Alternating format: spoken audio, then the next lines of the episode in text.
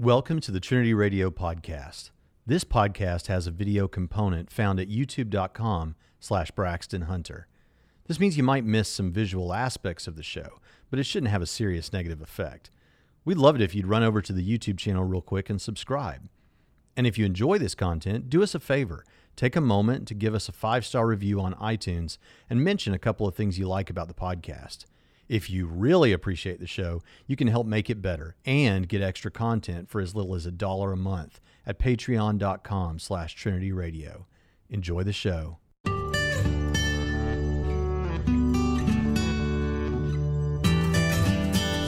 Welcome to Trinity Radio. I'm Braxton Hunter. I'm so glad that you're here. And today we're going to talk about the subject of contempt, feeling contempt towards someone or having someone treat you with contempt. And to do that, we're going to take a look at the Bible because I think there's a lot of contempt in the world going on right now. There's a lot of contempt on YouTube. There's a lot of contempt between atheists and Christians, and there's a lot of contempt politically. There's also contempt within our families. And so there's a chapter of the Bible, Genesis chapter 37, that I think is going to help us to talk about that just a little little bit. But before we jump into that, I want to say that I recently read a book called Blink by Malcolm Gladwell. Now, this is not a Christian book, so I'm not like recommending this to you as a part of your devotional diet or anything like that. But it did have some interesting stuff in it, some interesting ideas, and some interesting research is reported in the book. And so I want to share a little bit about that to you as it relates to contempt as one of the major indicators of whether marriages are actually going to survive or whether they're going to end in divorce. John Gottman um, has worked on this since the 1980s, and Gottman has brought more than 3,000 married couples into what he calls um, his love labs. Uh, that sounds romantic, doesn't it? Love Labs uh, on the university or near the University of Washington campus. Each couple has been videotaped and the results have been analyzed according to a numbering system that he has. So there are different ideas that uh, are different emotions or postures toward the other person. He looks at facial expressions, things that they say, things like that. So disgust is one of those, contempt, um, anger, defensiveness, whining, sadness, stonewalling, new, being neutral. You know, all these all these things are given a point value for each second of the conversation, and he comes up with a numerical, um, uh, you know, he has a, an equation to put all these numbers together to figure out how successful is this marriage going to be, or is it going to end in divorce sometime in the next 15 years? He's been doing this since the 1980s. So um, you might think, wow, that, surely that doesn't work. You can't put something so objective onto something as subjective as that. Um, but on the basis of those calculations, Gottman has proven something remarkable. This is, I'm reading from uh, the book Blink. If he analyzes an hour of a husband and wife talking, he can predict with 95% accuracy whether that couple will still be married 15 years later.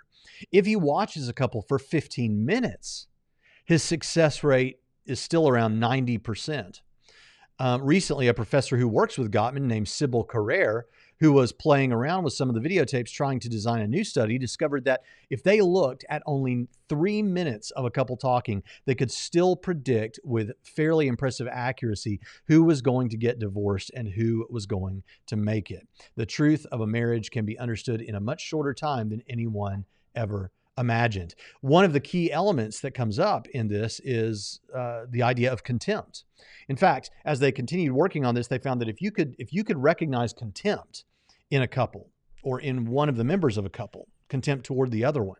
This would allow you to do away with a lot of the other stuff they thought you needed. You could use contempt to predict the length of a marriage or whether a marriage was going to survive. And so that that was really really interesting to me. In fact, the, this Gottman uh, fellow, if I remember correctly, it was him that was in a restaurant. He says I can go into a restaurant and I can listen to a couple at the table next to me, and I've gotten so good at this because I've been doing it for so long I almost want to go over there and tell them the results from just listening to them. Like I can tell, are they going to make it or are they not going to make it? Now, obviously, we can be skeptical of that, and of course, that's not controlling for, uh, you know, I mean, like for example, uh, people that are committed Christians may end up experiencing some contempt in their marriage, but through their faith in the Lord, they can overcome that. And so we hope that that will happen. But what I did want to to point out here was that contempt is a powerful thing how can you tell if you're experiencing contempt in a friendship, in a, a, business relationship, in a marriage, or something like that? Well, one of the things that comes out in the book um, is that uh, are you positively oriented or negatively oriented toward another person? Now, again, I want to remind you, I'm not a mental health professional. Uh, I'm just telling you what's in the book. But are you positively oriented or negatively oriented? Now, the way this works is if you're positively oriented toward someone, then um, let's say you're having a conversation with your spouse on the couch, and say I'm, I'm talking with my wife. I'm going to assume, if I'm positively oriented, that she's generally a nice person, a person who has my best interests at heart, who's selfless or whatever. These are going to be the, positive aspects are going to be what I assume to generally be true. So that if something, if she says something mean, for example, um, I'll recognize that's just an anomaly. She didn't mean that.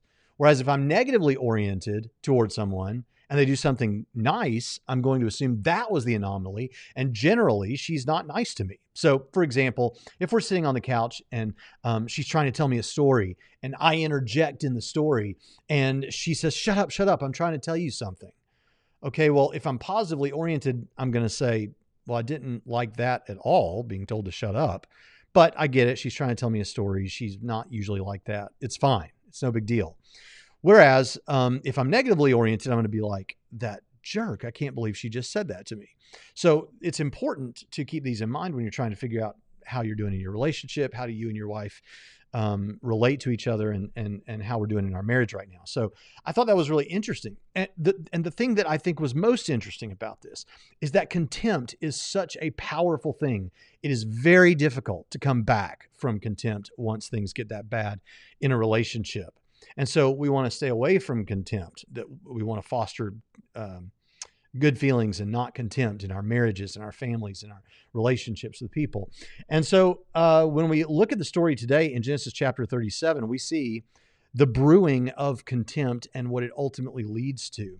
And the important thing for our story today, and uh, the important thing for your story, if you are trying generally to be a person you should be trying to perfectly be a person whose steps are ordered of the Lord and who walks in his ways. And if you're doing that, which none of us will do that perfectly, but we should always strive for perfection.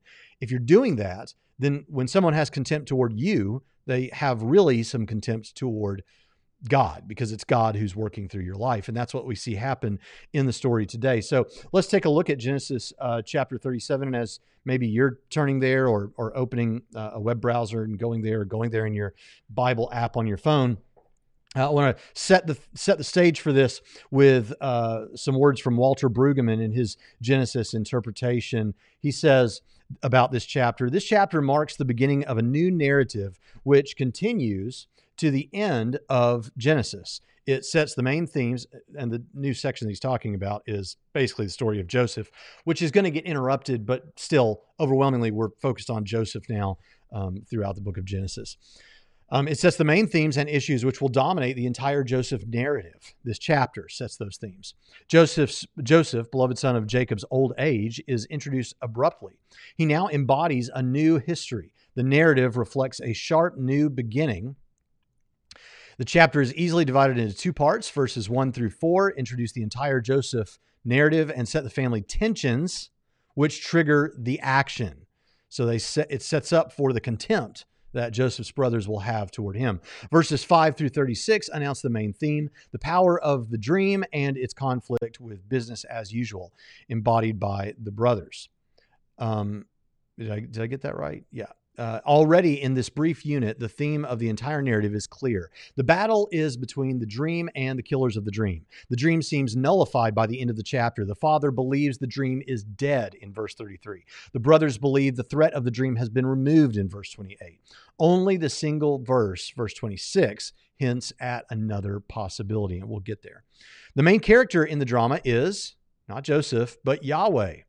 Though hidden in the form of a dream, silent and not at all visible, the listener will understand that the dream is the unsettling work of Yahweh upon which everything else depends. Without the dream, there would be no Joseph and no narrative. From the perspective of the brothers, without the dream, there would be no trouble or conflict.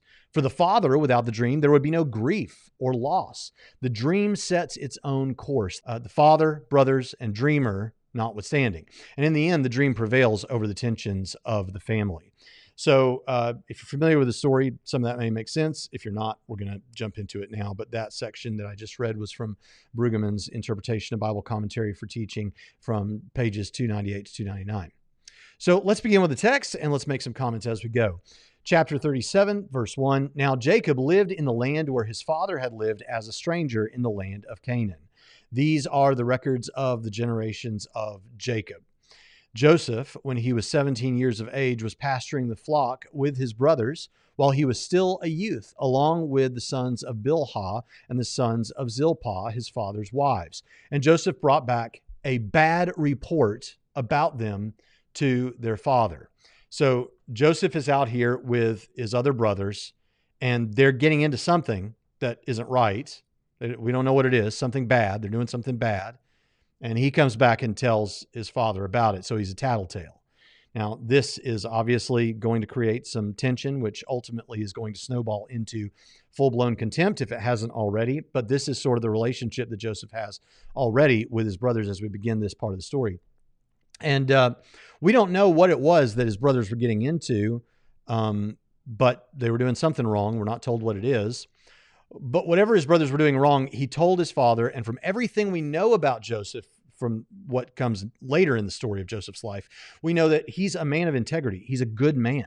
And so this is, I mean, in fact, he's so much a man of integrity that he's put over all of Egypt, basically, in charge of almost everything before the whole thing's done. And so, as a result of all of that, we would suspect that he's not making up some lie to say something bad about his brothers. Uh, th- he's probably honestly reporting something his brothers are doing that they shouldn't be doing.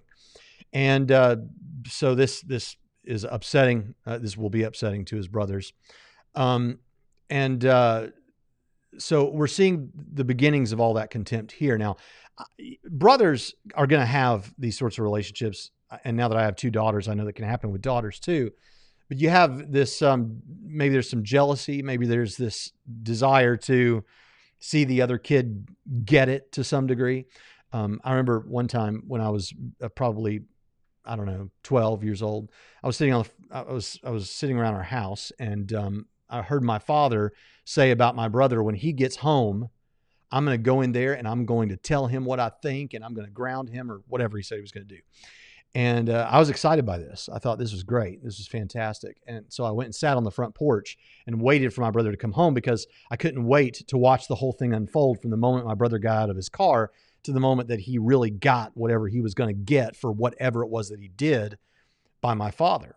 Well, nothing happened. He came home and I watched intently to see this whole thing unfold and nothing happened. Uh, my father didn't say a word to him and, and nothing at all happened. And so, uh, sometime later, I was with my parents in the car, and I said to my father, "You lied." And my father stopped the car and turned around and looked at me and said, "I what?" I said, "You lied. You said you were going to really give it to my brother, and you didn't give it to him." And he said, "Son, I have my own reasons for not doing that." And as much as your mother and I have tried to impress upon you the importance of honesty, that you would indicate that I lied about that without asking me my reasons is just so disappointing. And it broke my heart because I had disappointed my father. But I also learned a lesson there that why was I so excited about seeing my brother come to some punishment? It didn't make a lot of sense, but it's uh, all too normal between siblings, I guess. So the point is, I think I can relate to this on some level, but not on the whole level because this is going to go to another level here in just a moment. Verse 3 Now Israel loved Joseph more than all of his sons, Israel being Jacob, because he was the son of his old age, and he made him a multicolored tunic.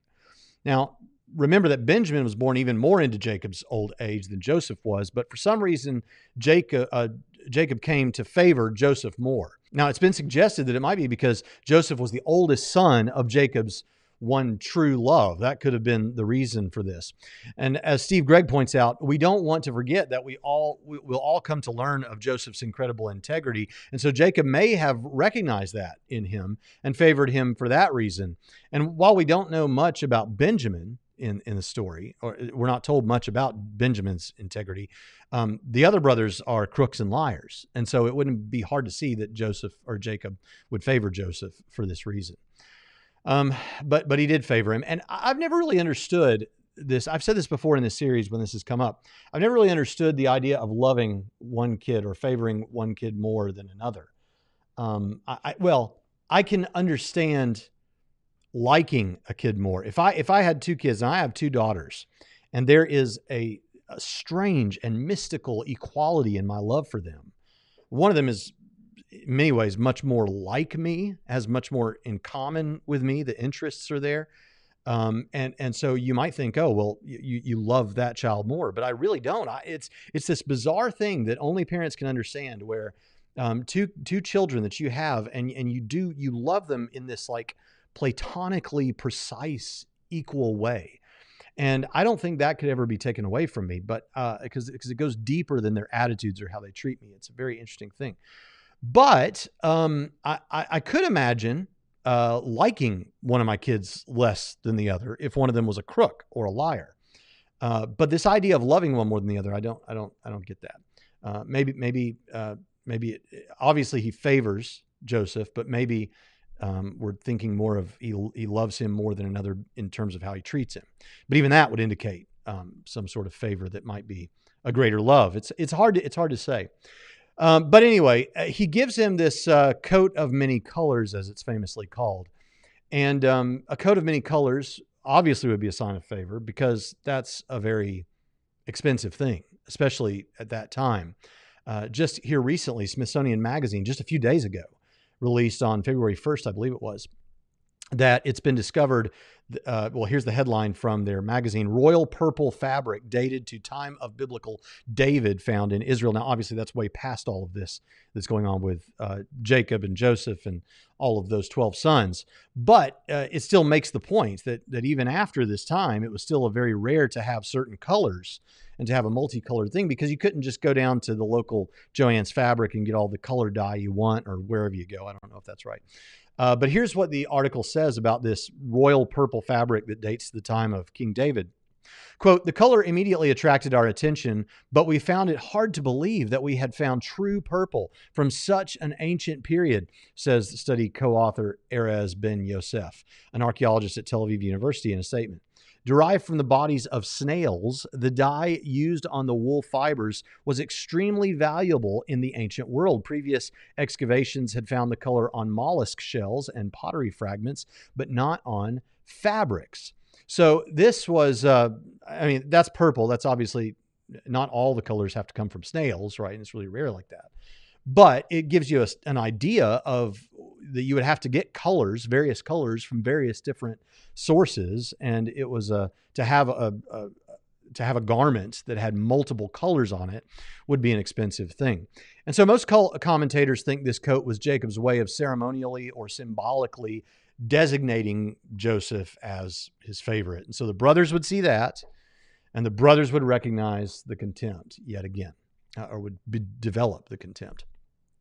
Verse 4 And his brothers saw that their father loved him more than all his brothers, and so they hated him and could not speak to him on friendly terms. There it is. Couldn't speak to him on friendly terms. There's that negative, um, negative orientation toward Joseph that we talked about. Then Joseph had a dream, and he told it to his brothers. They hated him even more. He said to them, Please listen to this dream which I have had. For behold, we were binding sheaves in the field, and behold, my sheaf stood up and also remained standing.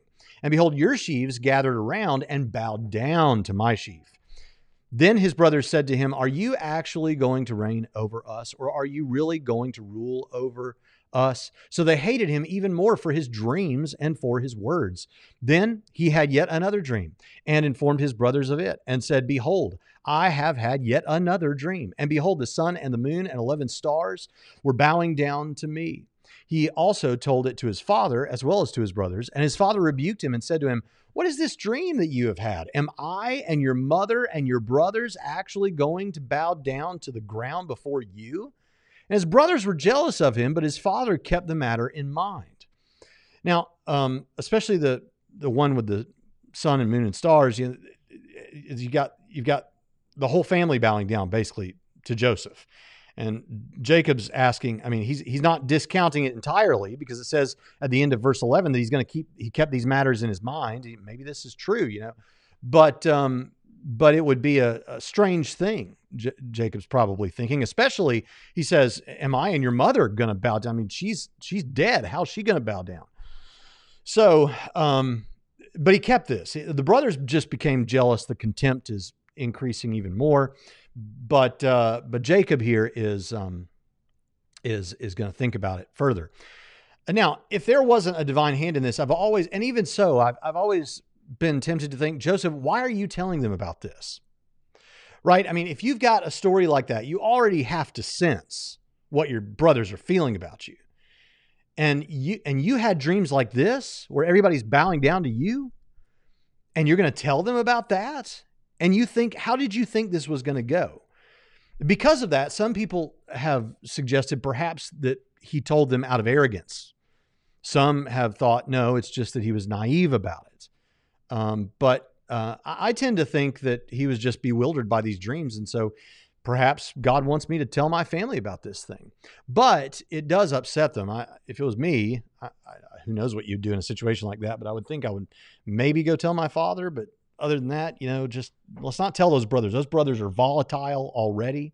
So let's uh, let's not tell them that they're all going to be bowing down to me according to this dream, um, or this I had this dream where they were bowing down to me. Whatever whatever pans out, uh, but th- this is um, this is a strange thing. I think I don't think I would have done it that way, but um, but he does. Uh, so now, wh- it could be why is it that God gave Joseph this dream at this point? Uh, Gregg suggests that maybe it's because Joseph is obviously being bullied and mistreated and treated as an outcast by his brothers.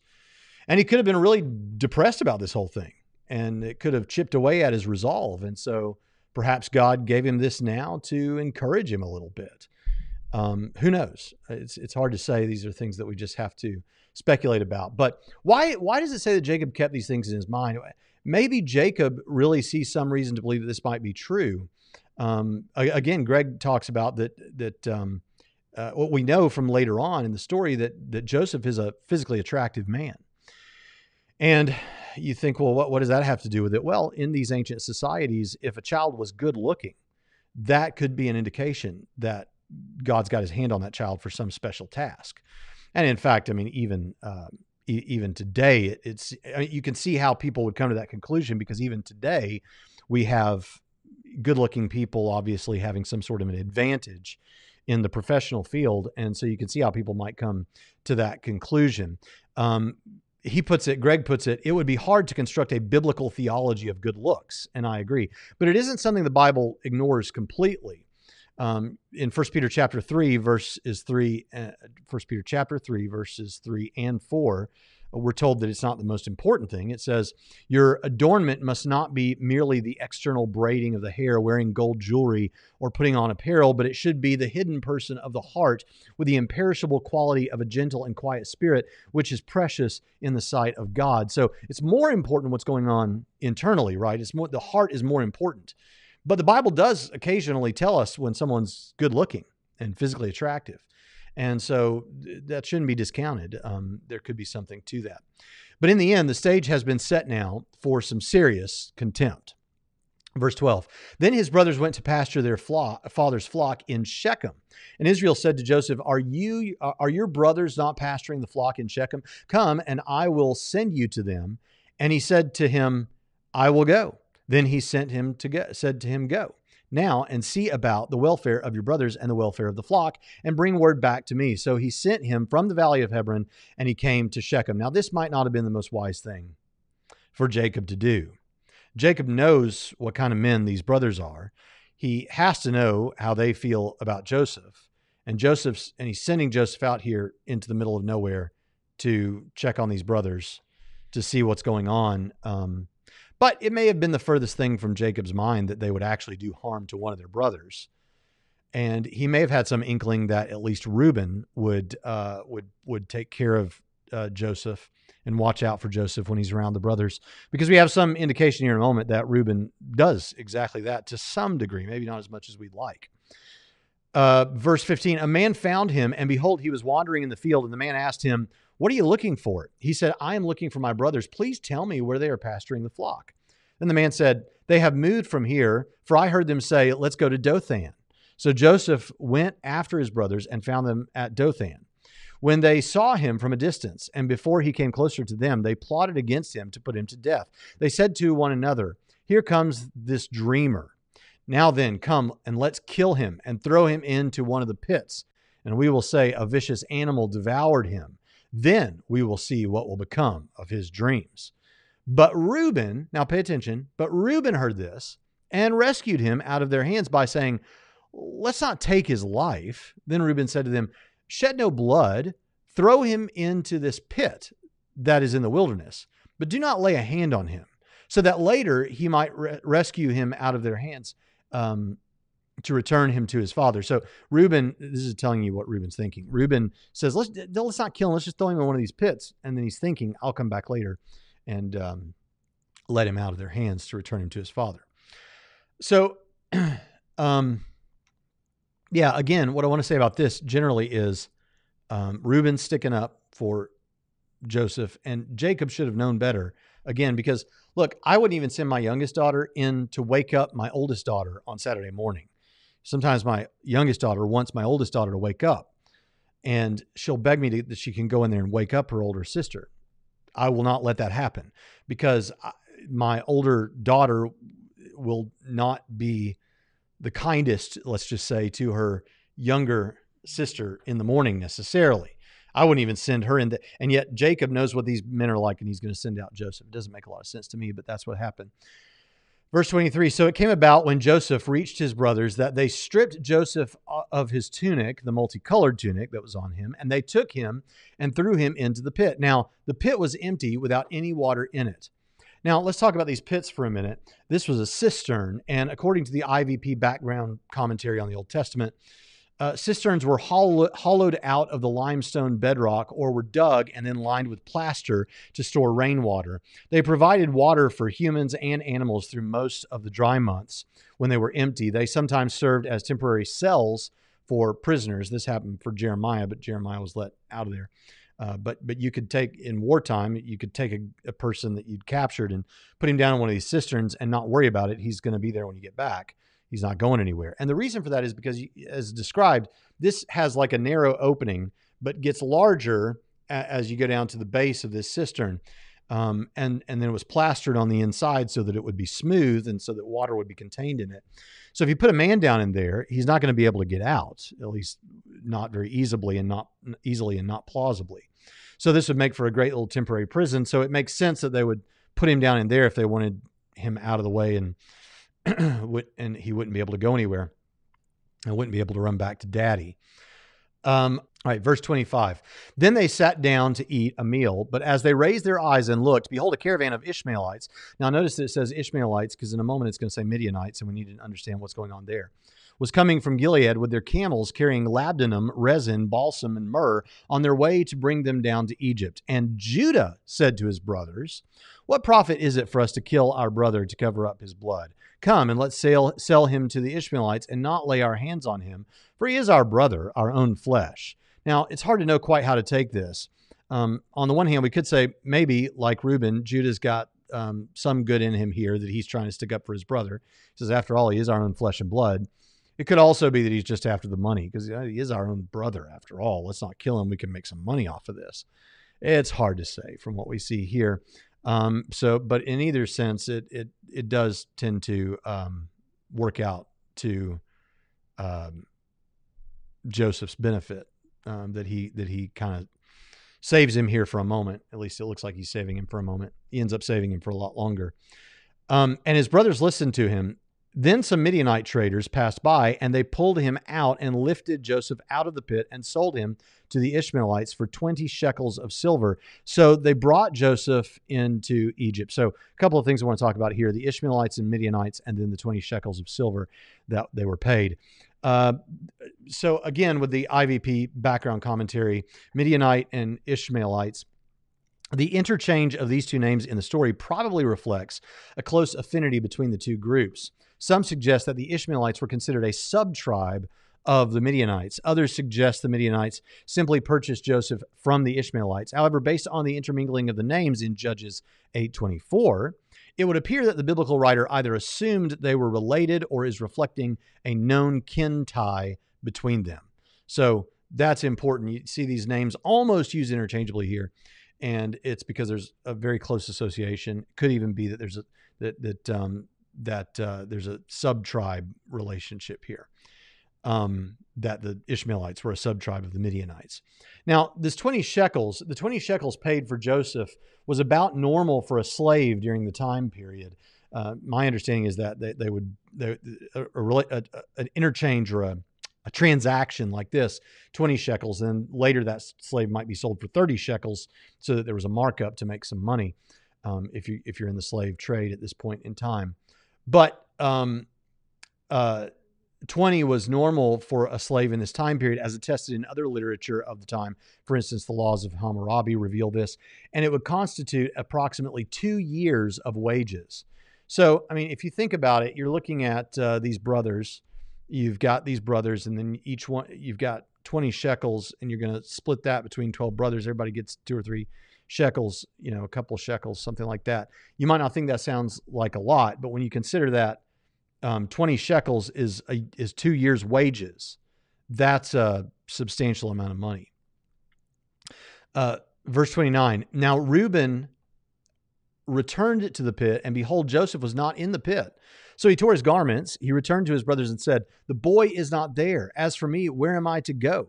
So they took Joseph's tunic and slaughtered a male goat. So at some point, clearly, uh, when this transaction was taking place, Reuben wasn't there because he's now coming back and he's seeing that the pit is empty. So, uh, so again, we can perhaps Reuben would have done more if he could. Um, so they took Joseph's tunic and slaughtered a male goat and dipped the tunic in the blood, and they sent the multicolored tunic and brought it to the fa- to their father and said, "We found this. Please examine it to see whether it is your son's tunic or not." I mean, how many multicolored tunics are floating around? at this period. Also consider that this is a dishonest ruse of a question because it's not like if you go now to a clothing store and you pick out from the rack two or three of the same shirt that has different colors on it that they're going to be basically identical because of machine manufacturing of those clothes. Um, this was a this was a unique garment, right? even if there were other multicolored garments, even with the same colors, they're not going to look exactly like this multicolored garment. So they they know what's up, and and they're just uh, they're just um, they're just in a ruse here. Then he examined it and said, It is my son's tunic. A vicious animal has devoured him. Joseph has surely been torn to pieces. So Jacob tore his clothes and put on sackcloth undergarment over his waist and mourned for his son many days. Then all his sons and all his daughters got up to comfort him, and he refused to be comforted. And he said, Surely I will go down to Sheol, that is the grave, in mourning for my son. I'm going to die of mourning for this son. So his father wept for him. Meanwhile, the Midianites sold him to Egypt, to Potiphar, Pharaoh's officer, the captain of the bodyguard. So, verse 36, as Brueggemann said earlier when we first started, that's actually the bright hope of this chapter. This is a chapter that is replete with, with sad situations, but here we see actually there's a to be continued here at the end, obviously. There's something better coming. Now, notice that this Jacob is so sad here. Any of his sons and daughters could have um, could have really comforted him and, and, and taken care of him here. Uh, if I mean, if they knew the story, I guess the daughters couldn't, but the sons could. The sons could say, "Yeah, he's actually still alive. Okay, we did something horrible again, big surprise, but don't feel so bad. We can actually maybe go find him. But but nothing like that happens. They pretend to comfort him, um, and so that's that's a, sad thing here. As we get to the end of this chapter, I like to read a little bit from the Bible Knowledge Commentary by Allen P. Ross. He says the theme of suffering as a test for character is predominant both for Joseph and his brothers. Though Joseph was righteous, he was not kept from suffering. He was preserved by his faith through it. In the end, Joseph could acknowledge that God meant it all for good, as we find out in famously in chapter 50, verse 20 of this. The Bible's wisdom literature assures the faithful that God brings good out of evil and suffering. Though the wicked may prosper for a time, the righteous hold fast to their integrity because there is a higher, more enduring principle of life. The wise recognize that the Lord God is sovereign over nature and the nations, and that he righteously orders the affairs of his people. At times, God's ways seem unfair and paradoxical, but if endured by faith, they bring blessing to the righteous. So, as we come down to the end of this, we recognize that there's um, there are several things that lead to the contempt that is taking place in this passage, but the contempt being there creates a situation that only God could remedy as he will as the story of Joseph continues and we most of us know how that story ends in a great moment of justice. Um, but the contempt here leads to actually this wicked uh, the plotting of a murder and then the selling of Joseph off into slavery. We're experiencing contempt right now in politics. The right and left are are experiencing contempt. You know, it's not just that there's disagreement on policies and things like that, or even um, minor disagreements about values. There is major disagreement about values, and therefore there is major disagreement and contempt, such that we wonder as a nation right now will this relationship between the right and the left meet any kind of peaceful um, peaceful end i mean it just seems like there is genuine contempt and uh, that contempt is also there between atheists and, and theists and atheists and christians on on the internet as as I have a strong internet based ministry. I, I, see it all the time. There is contempt there. Recently, there was a, a person who wrote in a comment section. I was, I was encouraging people to read um, academic level books by Christians or by theists at least. And one atheist said, "Look, I, I, I can't read those books because." It would be, I would constantly be having to fact check everything they say and follow every citation that they use because I genuinely just consider most Christian authors to be dishonest.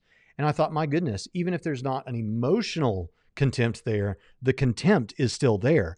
The, the contempt that says the, the negative orientation toward Christian authors in general. And of course, there are authors that, uh, that, that uh, acts dishonestly, authors in general, but that's not really the point that I want to make here. The point is that there is this negative orientation that says, I generally can't trust what Christian authors say.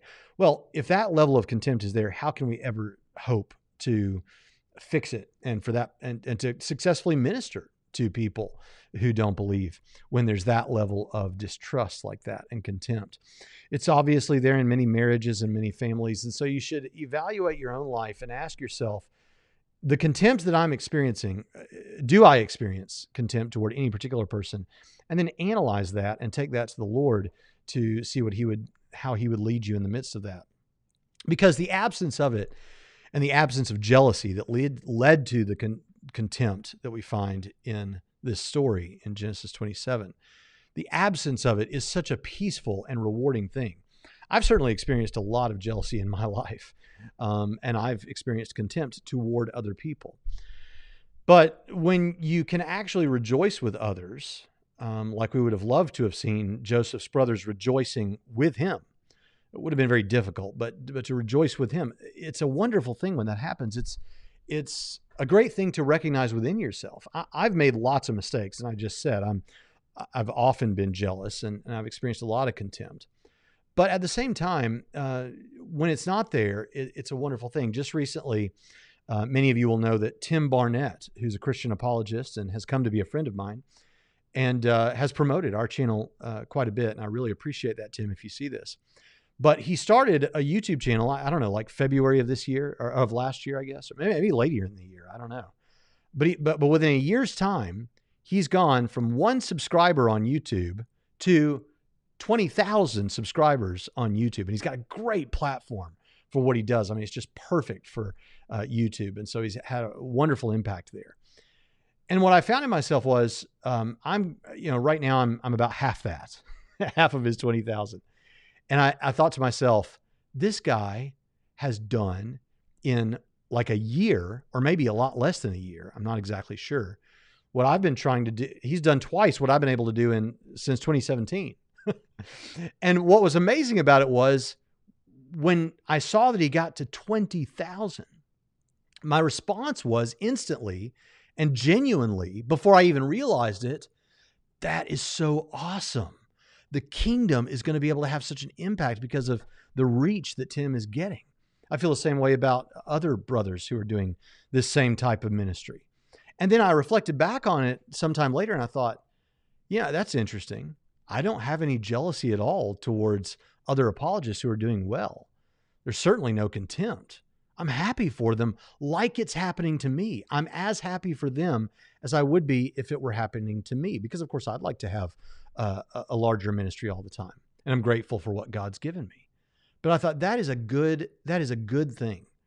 And again, I'm not saying this so that you'll like think good things about me for saying it. Uh, but but but I realized it and I thought that feels good. It feels good to have good feelings for other people instead of bad, jealous feelings. And so we want to foster that where we can, especially within the kingdom of God. Because what I see happening with uh, individuals watching this video who work uh, a secular job, but you have a ministry within that secular job, or pastors watching this who might get material for uh, pastoring your own churches, uh, with other apologists who have much bigger platforms than I do, is I just see the kingdom of God being pushed in all directions. And I can rejoice with any one of those people as if it's a success that I'm experiencing, because it is, because we're all a part of the same kingdom and it's a success for our King. I hope you'll take these things to heart, and I hope that this has been a blessing to you. And I'll see you next time on Trinity Radio.